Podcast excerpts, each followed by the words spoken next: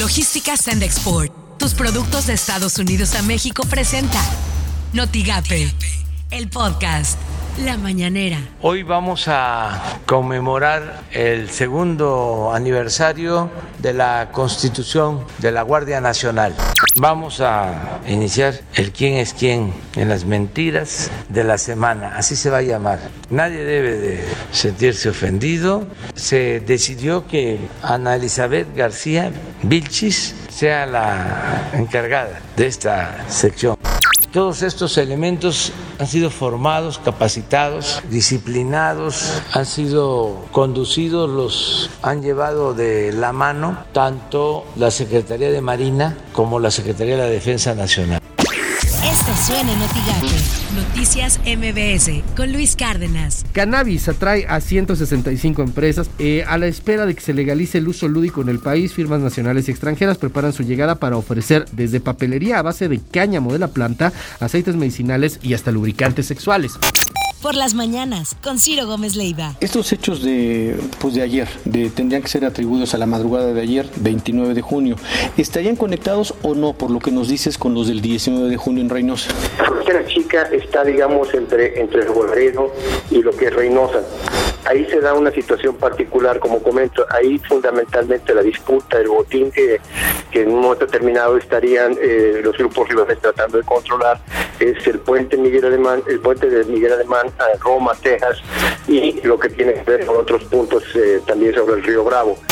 Así las cosas en W Radio. Juan Ramón Collado, abogado del expresidente de México Enrique Peña Nieto, cobró en Andorra cuarenta y cinco punto nueve millones de dólares, treinta y nueve millones de euros, de una red empresarial usada por el cártel de Sinaloa para blanquear en este principado europeo, según una investigación del periódico El País.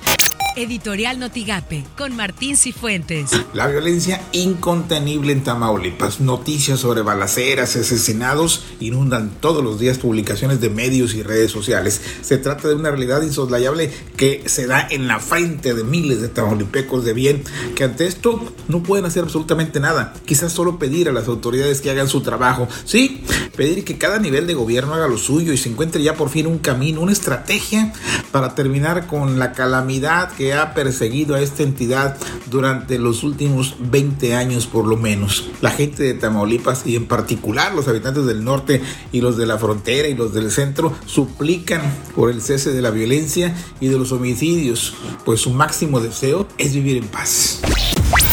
Estas son las portadas del día de hoy. El mañana de Reynosa pega COVID a veintidós migrantes.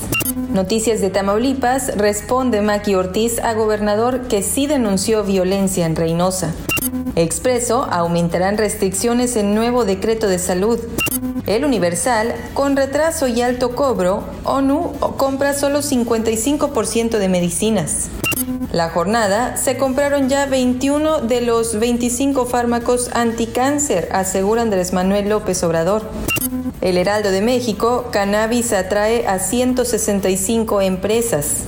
Notigape, para el verano no habrá incremento en aforo de visitantes a playas, afirmó eh, Fernando Olivera Rocha, secretario de Turismo. En este momento de, de estar ya de cara al verano, pues para nosotros es importante mantener esta eh, tendencia que tenemos de incremento de visitantes, y lo que sí eh, decir es que eh, nosotros visualizamos que en el verano pues vamos a mantener los mismos números que teníamos de aforos máximos permitidos.